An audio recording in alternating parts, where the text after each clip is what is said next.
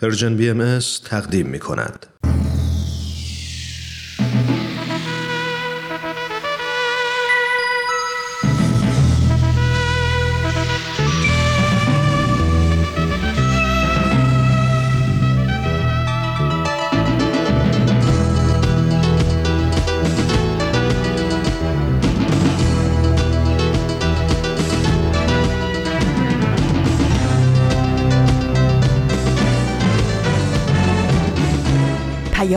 دوست برنامه ای برای تفاهم و پیوند دلها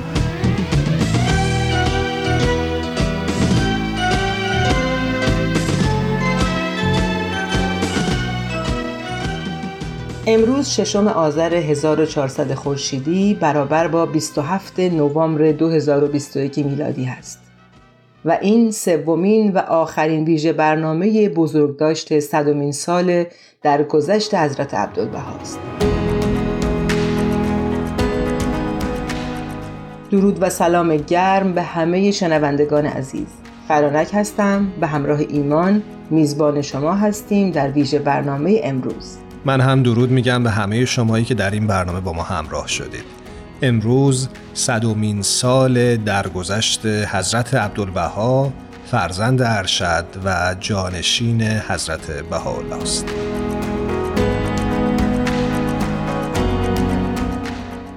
اگر در این دو روز گذشته شنونده این رسانه بوده باشید با ابعادی از زندگی حضرت عبدالبها و مقام ایشون آشنا شدید امروز هم قصد داریم که به همین منوال ادامه بدیم و بیشتر به جنبه های مختلف زندگی و دیدگاه های ایشون بپردازیم.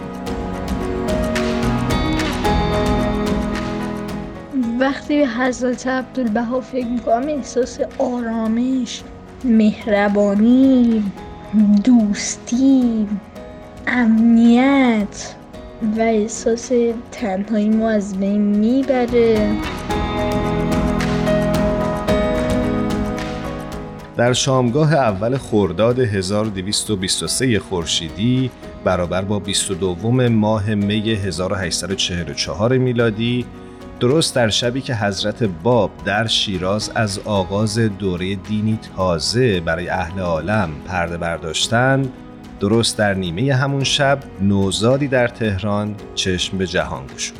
حضرت بهاءالله برای ادای احترام به پدرشون که نامشون عباس بود فرزند تازه متولد رو عباس نامیدن.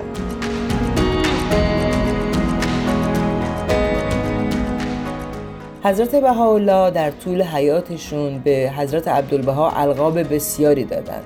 اما همینجور که همتون دارید میشنوید ایشون از بین تمام القابی که پدرشون بهشون داد لقب عبدالبها به معنی بنده بها رو برای خودش برگزید. و واقعا سراسر عمرشون رو به بندگی و عبودیت و خدمت به بشریت و به آین نازنین پدرشون گذروندن.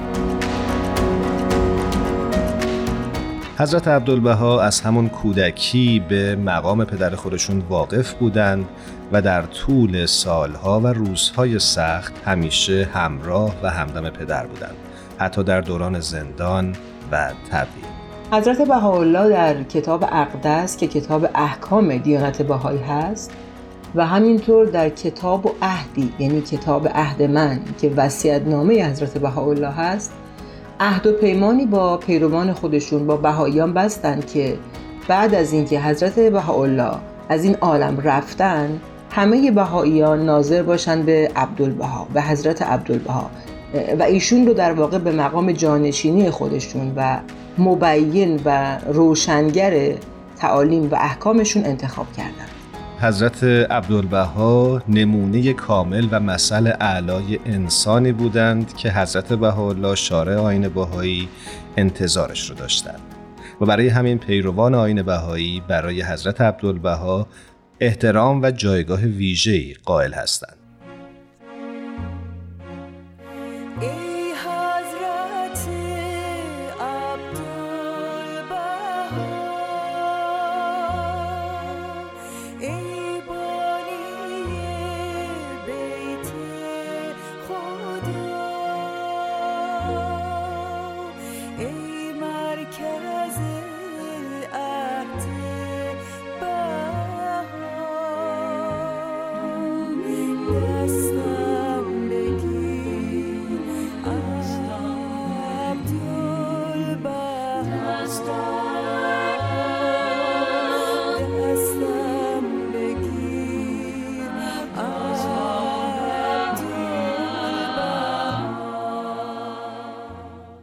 شما شنونده سومین و آخرین ویژه برنامه بزرگداشت صدومین سال درگذشت حضرت عبدالبها فرزند ارشد و جانشین شارع آین بهایی یعنی حضرت بهاءالله هستید.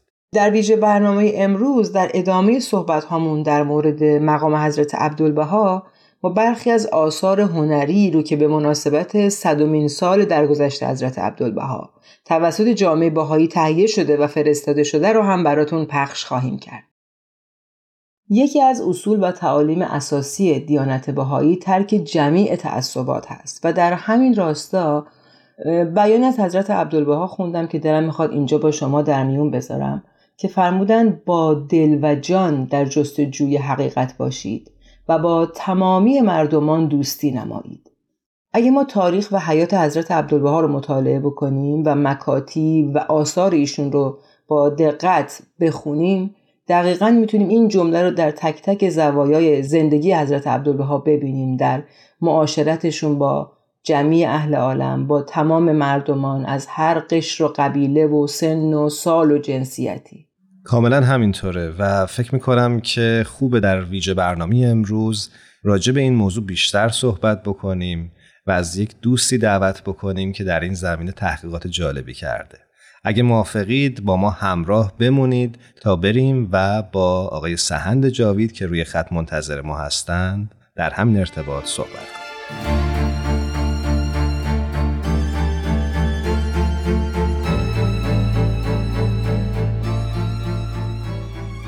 شنوندگان عزیز خیلی خوشحالیم که در خدمت مهمان عزیز برنامه هستیم آقای سهند جاوید.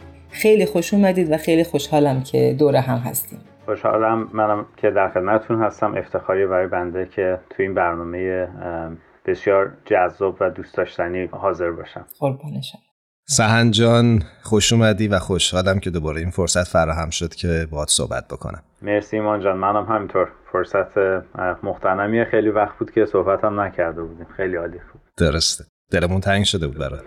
واقعا منم همینطور. قربونت. برای اون دسته از شنونده هامون که شاید کمتر با سهند جاوید آشنا باشن بگم که سهند جاوید عزیز پژوهشگر مسائل اجتماعی سهند جان همینجور که می‌دونید امروز قراره در مورد اقدامات حضرت عبدالبها در زمینه رفع تبعیضات مذهبی و نژادی با هم گفتگو داشته باشیم. حالا من می‌خوام یه سوالی از خدمتتون بپرسم و اون همینه که در زمان حضرت عبدالبها اصولا اوضاع اجتماعی جهان از نظر تفکرات و تعصبات مذهبی و نژادی چطور بود؟ اوضاع ایران و اوضاع بقیه کشورهای دنیا؟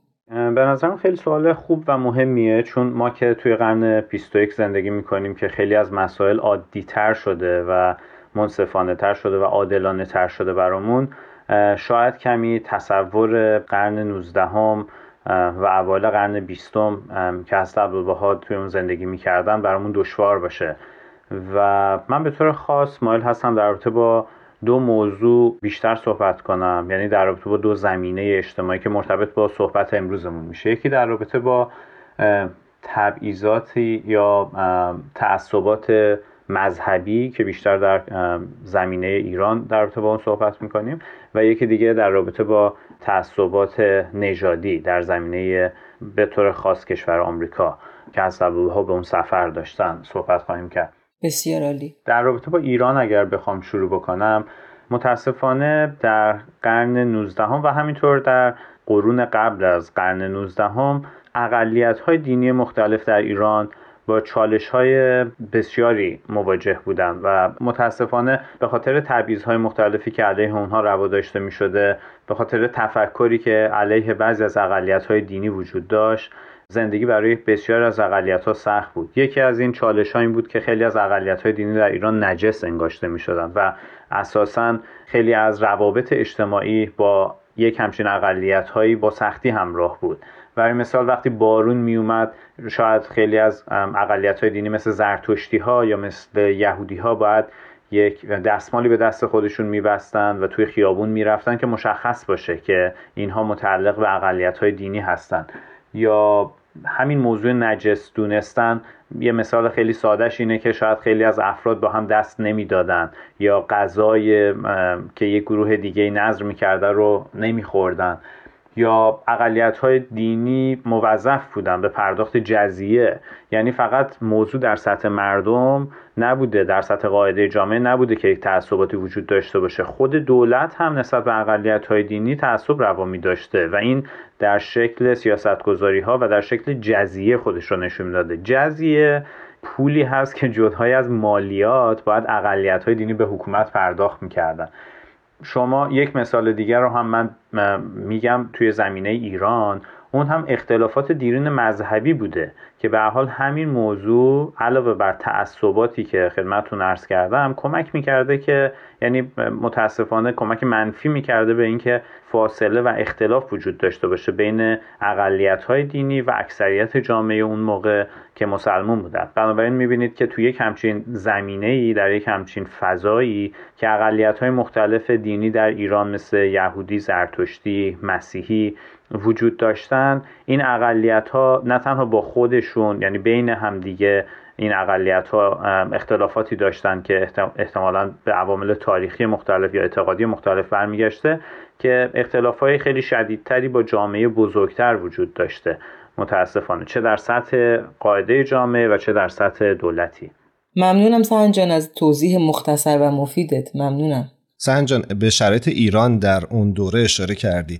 می‌خوام ببینم که دنیای غرب و به خصوص امریکا در چه شرایطی به سر می برده مرسی مانجا این سوال خوبیه چون آمریکا هم که ما امروز فکر می‌کنیم خب خیلی وضعیتش بهتر هست قاعدتا در قرن 19 هم و قرن 20 مخصوصا دهه های اول قرن 20 با چالش های اجتماعی بسیار زیادی مواجه بوده. این مسئله تبعیض علیه نژادهای مختلف در آمریکا.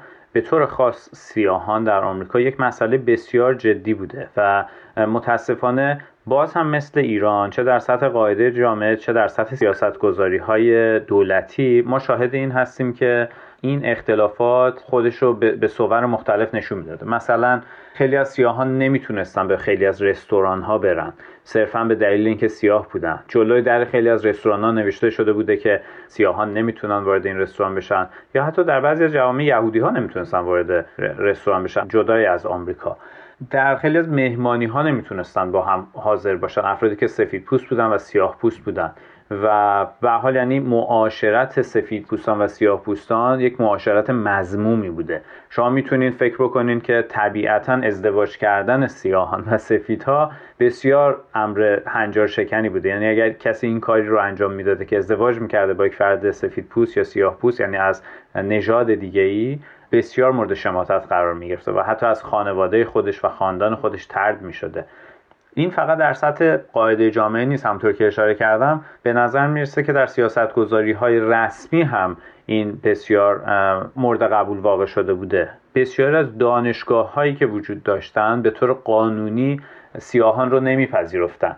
و برای همین تا دهه های گذشته برخی از دانشگاه ها در آمریکا افراد سیاه پوست رو نمیپذیرفتن و سیاه ها مجبور بودن که به دانشگاه های خاصی برن که صرفا برای افراد سیاه پوست درست شده بوده. بنابراین ما می‌بینیم که چجوری تبعیضات که یک امری می‌تونه باشه که از قلب آدم ها نشأت می‌گیره و در فکر و منش آدم ها می‌تونه باشه چجوری می‌تونه شکل سازمان یافته هم به خودش بگیره این تبعیض در ساختارهای اجتماعی هم خودش رو نشون بده. که البته الان هم به نظر می‌رسه به شکل دیگه ای خودش رو نشون میده. خیلی قانونی نیست ولی متاسفانه در ذهن خیلی از مردم همچنان این اختلافات دیده میشه و این تبعیض ها وجود داره.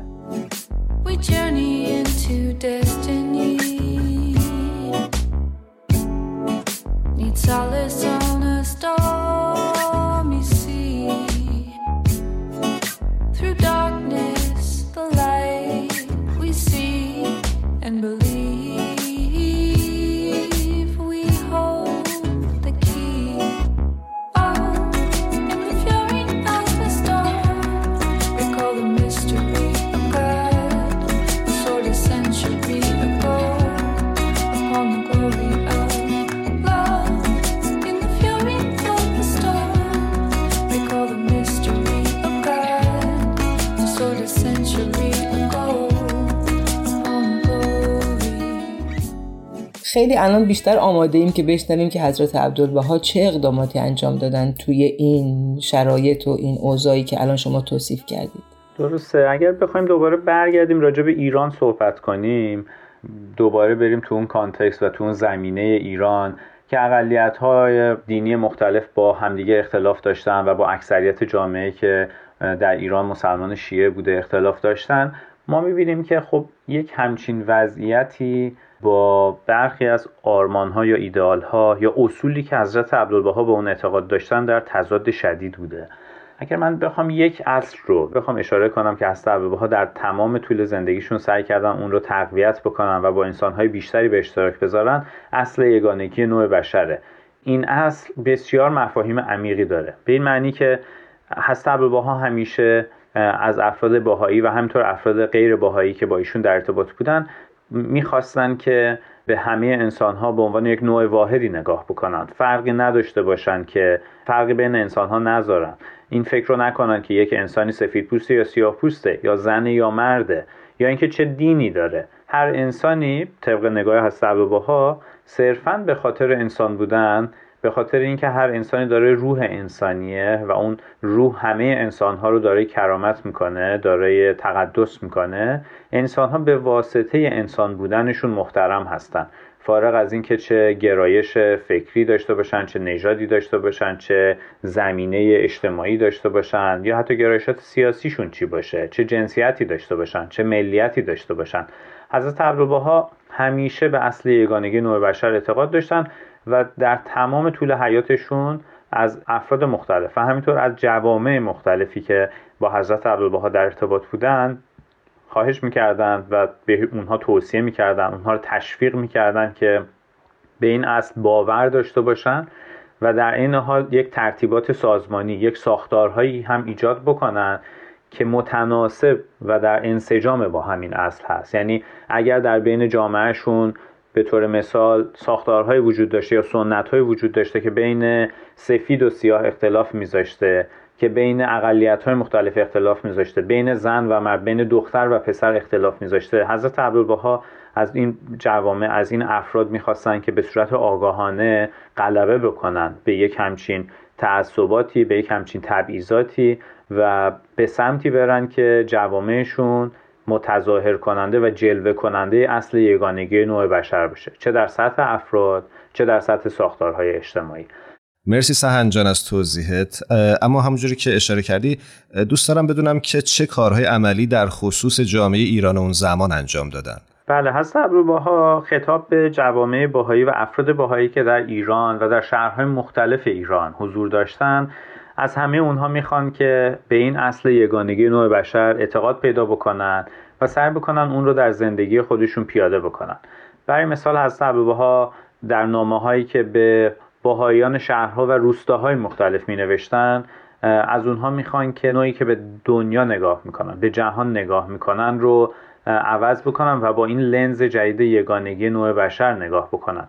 خیلی جالب هست. هست ابوبها یک نامه ای رو خطاب به باهایان یکی از روستاهای اطراف نتنز اصفهان به اسم روستای کشه می در اون نامه اون باهایان روستای کشه که شاید خیلی از ایرانی هم اسم همچین روستایی رو نشنیدن هنوز هم از اون باهایی ها می‌خوان که عالمبین باشن به همه دنیا نگاه بکنن و همه انسان ها رو دوست داشته باشن فارغ از اینکه چه رنگ و نژاد و جنسیت و حتی زمینه مذهبی دارن. و از اونها می‌خوان که جامعه ای که داشتن نمونه بشه از یک جامعه متحد و در این حال متنوع. یعنی اگر باهایان اون شهر باهایان اون روستا از زمینه های فکری مختلفی بودن از ادیان مختلف بودن مثلا اگر مسلمان سنی بودن که باهایی شدن مسلمان شیعه بودن که به آین باهایی اعتقاد پیدا کردن یا مثلا زرتشتی بودن یا یهودی یا مسیحی بودن و از تعالیم حضرت الله استقبال کردن. اون تعالیم رو درمان دردهای امروز جامعه بشری می‌دونن. حالا از با از همه این جوامع می‌خوان که جوامعی بسازن که متظاهر کننده این اصل هستن که جلوگر این اصل یگانگی نوع بشر هستن.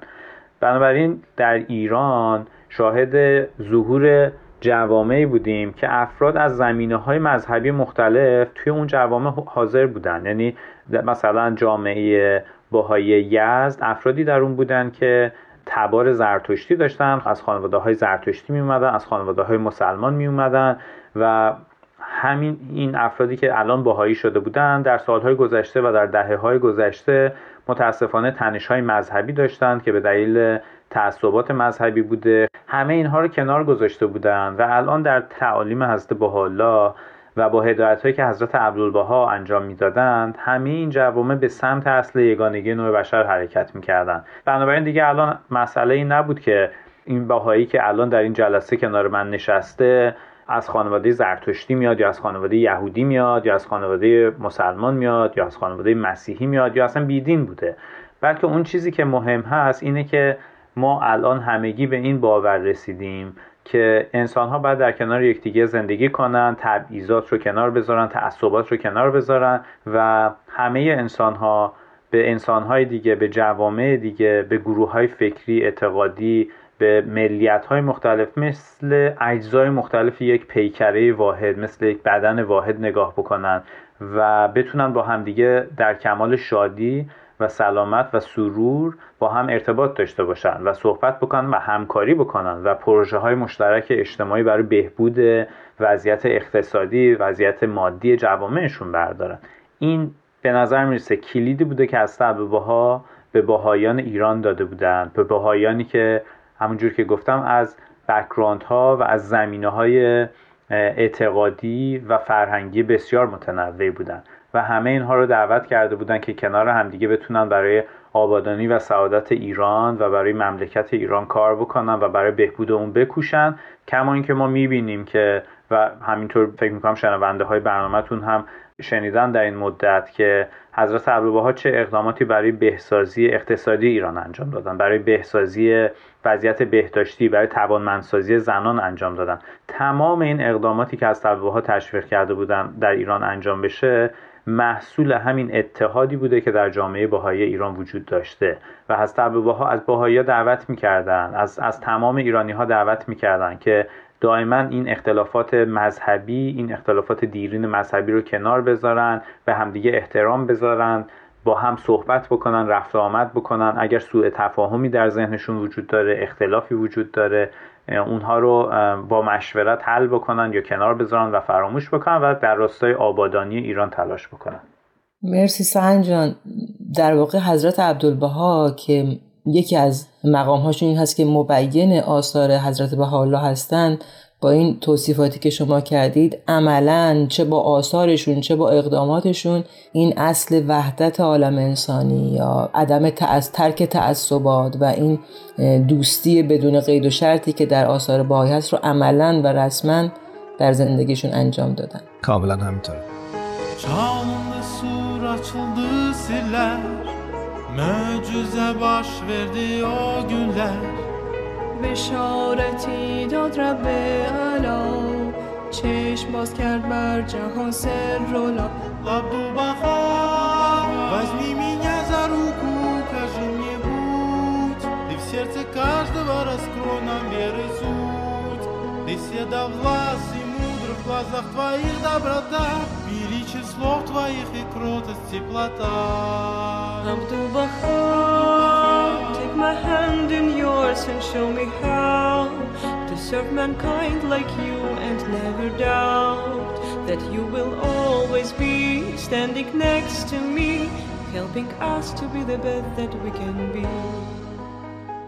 سهن جان چون وقت برنامه ما کوتاهه خیلی دوست دارم به طور خلاصه از اقدامات حضرت عبدالبها در سفرشون به غرب برامون بگی و اینکه چطور در این سفر تلاش کردند که زمینه های تعصب نژادی رو در غرب کم تر کنند.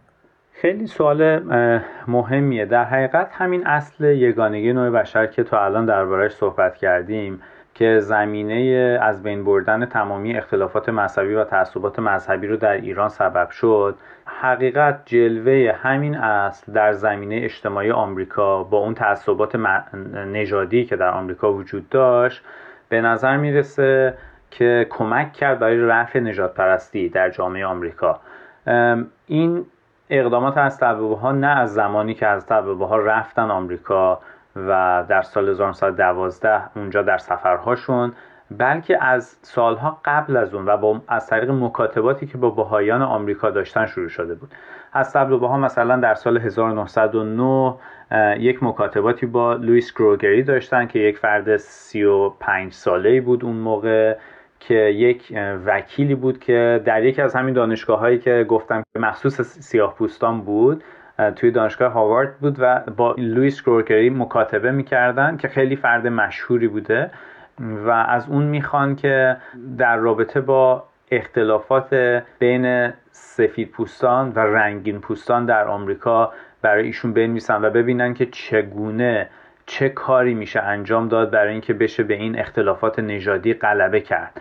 و از ایشون می‌خوان که با مردم آمریکا صحبت بکنن در رابطه با حقیقت انسانیت صحبت بکنن در رابطه با یگانگی که در رابطه با اون توضیح دادیم صحبت بکنن و زمینه رو آماده بکنن یک بینشی به مردم آمریکا بدن که اختلافات نژادی خودشون رو کنار بذارن و به یگانگی نوع بشر باور پیدا بکنن و این یگانگی نوع بشر نه تنها در روابط بین خودشون که در سیاست گذاری هایی هم که داشتن جاری بکنن.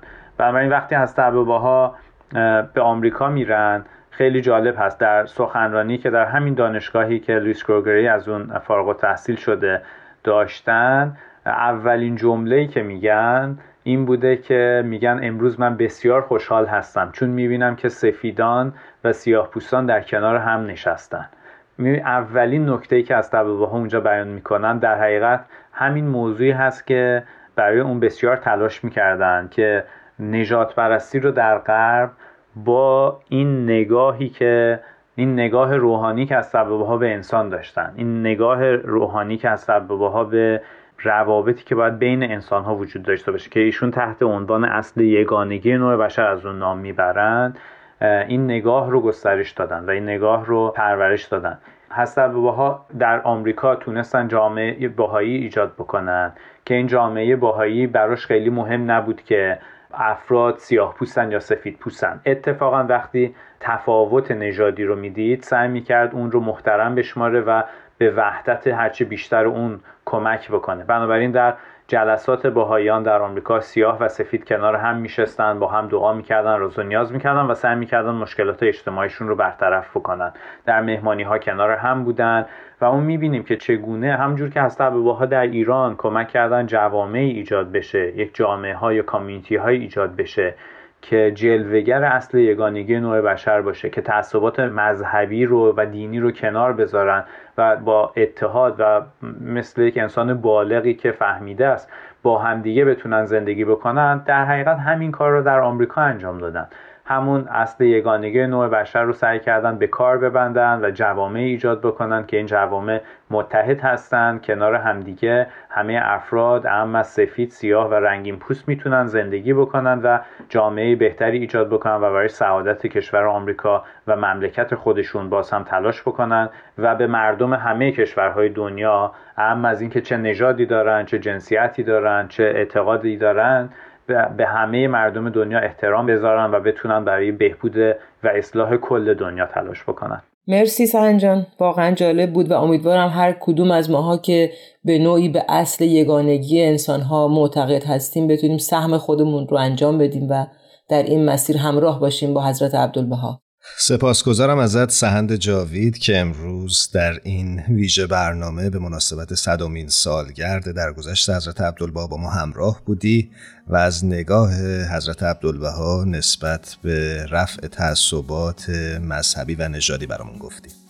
تا یه برنامه دیگه ازت خداحافظی می‌کنم. خداحافظ شما. ممنونم از دعوتت. اون نگاه نافه یا به لبخند زیباش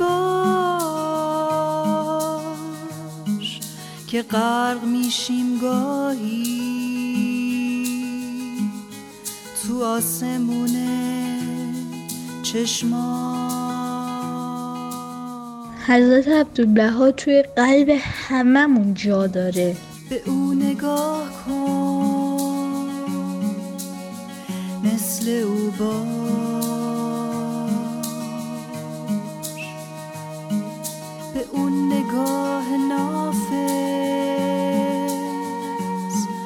به لبخند زیباش که غرق میشیم گاهی تو آسمان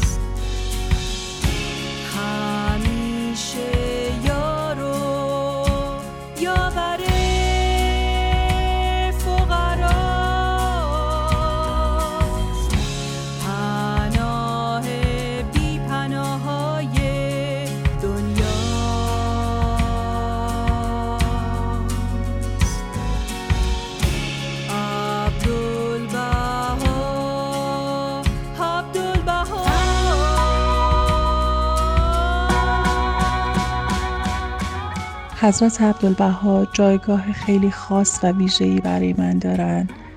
ایشون برای من سمبل مهربانی و از خودگذشتگی هستند و برای من یک پدر بی نهایت مهربان و دلسوز رو تداعی می‌کنن همیشه.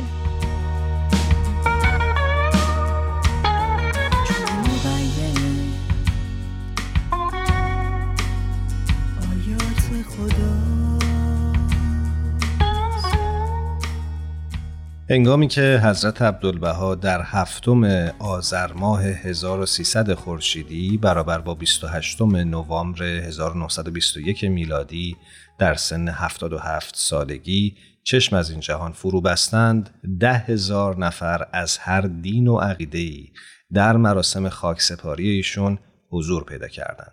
تو این مراسم از شخصیت ستودنی حضرت عبدالبها با عباراتی مثل شاهراه حقیقت، رکن صلح و نمادی از روشنی و عظمت تمجید و تحسین به عمل اومد. پیکر حضرت عبدالبها در یکی از اتاقهای آرامگاه حضرت باب در کوه کرمل به خاک سپرده شد و در این چند سال اخیر در شهر عکا دارن مقام و آرامگاه مخصوصی برای حضرت عبدالبها می‌سازند که بسیار زیبا و شایسته مقام ایشون هست و اگر شنونده های عزیزمون تمایل دارند که با شکل و شمایل این آرامگاه آشنا بشن می‌تونن سری بزنن به وبسایت سرویس خبری جامعه جهانی بهایی به آدرس bwns.org و در اونجا اخبار مربوط به پیشرفت و تکمیل این بنا رو دنبال کنند. خب اگه شنونده برنامه های روزهای گذشته این رسانه بوده باشید حتما خاطرتون هست که ویژه برنامه رو تقدیمتون کردیم به اسم باران که امروز هم قسمت دیگه از این ویژه برنامه آماده پخش. بریم و با همین ویژه برنامه زیبا رو بشنویم.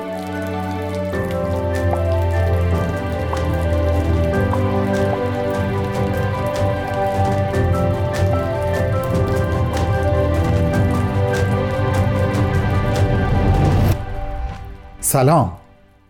من بهمن یزدانی هستم و شما به هفتمین و در واقع آخرین قسمت از پادکست باران گوش می‌کنید. از همتون متشکرم که با من زیر باران قدم زدین. وقتی داشتم به آخرین قسمت فکر می کردم نمی‌تونستم تصمیمی جز انتخاب این لوح از الواح حضرت عبدالبها بگیرم. لوحی که مشخصا خطاب به یکی از بهاییان به نام میرزا مهدی یزدی نوشته شده. به این جهت میگم مشخصا چون نه تنها لوح با عبارت ای مهدی یاران شروع میشه بلکه در جای عواست لوح نام میرزا مهدی یزدی به طور کامل بیان میشه. این لوح جدا از بودی روحانی که برای بهاییان داره به لحاظ ادبی و فلسفی هم بسیار قابل توجه و تأمل هست این لوح به نظر من یه صورت ظاهر داره یه صورت باطن در ظاهر حضرت عبدالبها روز بسیار پرکار و پرمشغله رو سپری کردن و از سر صبح تا وقت غروب بیوقفه در حال نوشتن بودند. اما با وجود خستگی ناشی از سپری کردن چنین روزی به زبان خودمونی دلشون نیامده که این نامه یا لوح رو خطاب به میرزا مهدی ننویسن یا اونو به فردا موکول کنن. و از همین صورت ظاهر یا قصه به ظاهر ساده ما رو عبور میدن و به چنان معنا و فلسفه عمیق از زندگی میرسونن که می‌تونه به عنوان یک الگو تمام زیست و هستی ما رو در بر بگیره. بی اون که درش نصیحت، توصیه یا رهنمودی به چشم بخوره. ابدا.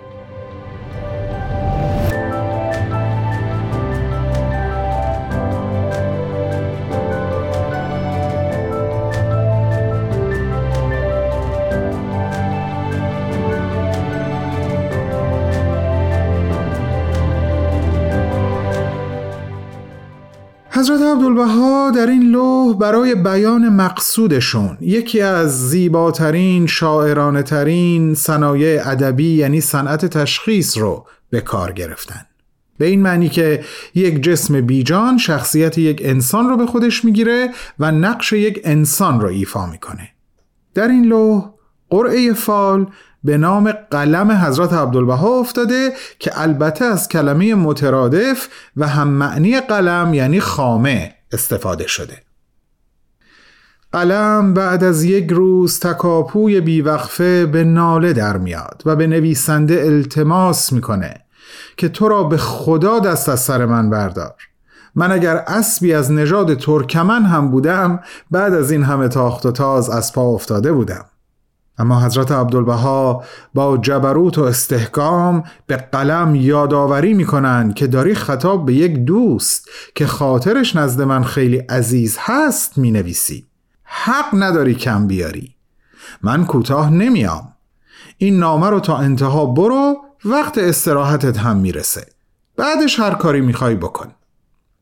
به این جای لوح که می‌رسه انگار حضرت عبدالبها روی سخنشون رو دوباره به سمت میرزا مهدی برمیگردونن و اینطور ادامه میدن که قلم وقتی کلام سخت و درشت و محکم منو شنید در عین خستگی به نوشتن ادامه داد و به انتهای ورق رسید. و همه چیز همه جهان همه هستی معنای زیستن همه چیز و همه چیز در جمله آخر خلاصه میشه و به انتها می‌رسه. به ناگهان قلم تبدیل میشه به خود حضرت عبدالبها. صفحه کاغذ تبدیل میشه به عرصه یا ساحت زندگی در این دنیا و غروب خورشید که در ابتدای لوح بهش اشاره شده بود تبدیل میشه به آخرین لحظات عمر که مثل یک روز به سرعت رو به انتها میره. جمله نهایی این هست. این است سرگذشت عبدالبها دم غروب آفتاب از افق دنیا. و امروز صد سال از اون غروب غمانگیز میگذره. یادمون نره که غروب هیچ وقت به معنای اتمام خورشید نیست. از اینجایی که ما ایستادیم از منظر چشم ما خورشید رو به غروب میره. اما واقعیت اینه که ما هنوز اینجا ایستادیم و سوال اینجاست که آیا نمیشه همین تشبیه و تشخیص رو هر کدوم در ارتباط با خودمون هم در نظر بگیریم؟ یک قلم در دست نویسنده حقیقی؟ به نظرم میشه خسته میشیم؟ حتما شکسته حتی؟ شاید اما چیزی که می‌تونه معنای ابدی ما بشه و نظر این همه خستگی و شکستگی هدر بره و حروم بشه اینه که حتی با حال خسته و زاری و بیتابی تا آخر ورق رو تاب بیاریم. ممنونم که به قسمت های این پادکست گوش دادیم دوباره میگم ممنونم که با من زیر این باران قدم زدیم بریم این لوح کم نظیر رو با هم گوش کنیم. و تمام.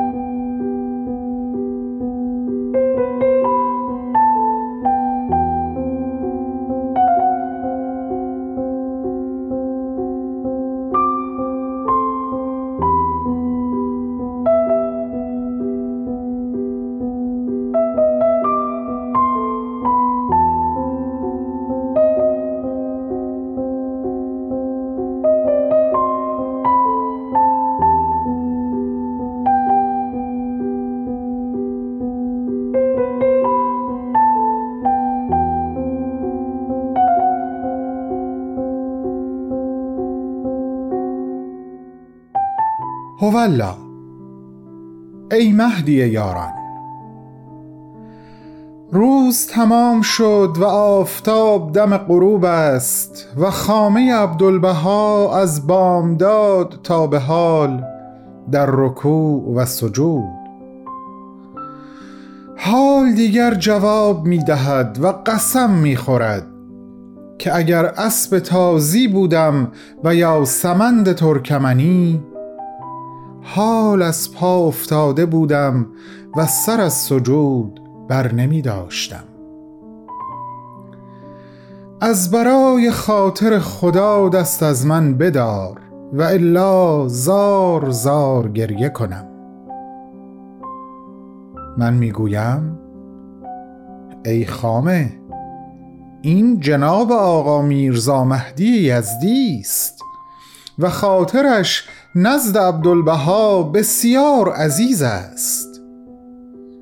از خدا بترس فتور میار سر بسپار. این ورق را رشک باغ ارم کن بیان اشتیاق کن رسم محبت آشکار نما. قدری تحریر کن اندکی تقریر نما. آن وقت هرچه می‌خواهی بکن.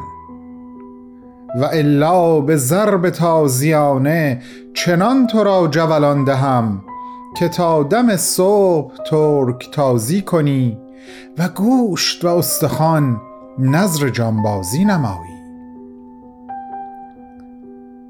قلم چون سطوت خطاب را شنید با حال شکسته و خسته و بیتابی در تکاپو آمد و تا آخر ورق جولان نمود.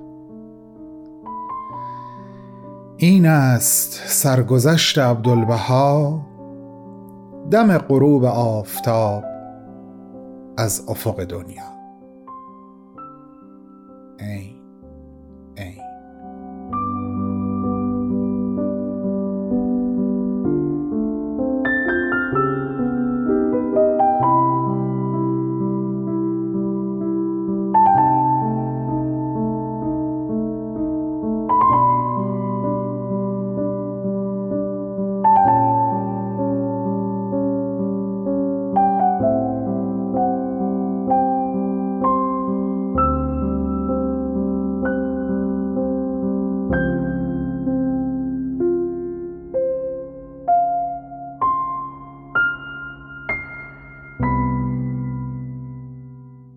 پروفسور ادوارد بران از دانشگاه کمبریج بعد از ملاقات با حضرت عبدالبها در مورد ایشون عنوان می کنند که کمتر کسی را دیدم که وجودش چنین مرا تحت تأثیر قرار دهد.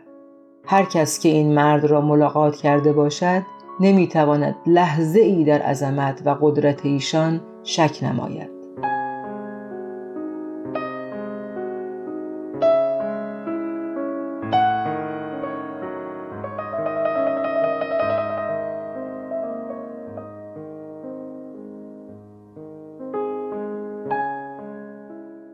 امیدواریم که راه حضرت عبدالبها همیشه پر ره رو باقی بمونه. ممنونیم که تا پایان برنامه امروز با ما همراه بودید. ممنونم از همه شنوندگان عزیز و ممنونم از گروه تهیه کنندگان رسانه پرژن بی ام که ما رو در تهیه این برنامه همراهی کردند. هر کجا هستید روز و شبتون خوش. روز و روزگار همگی خوش.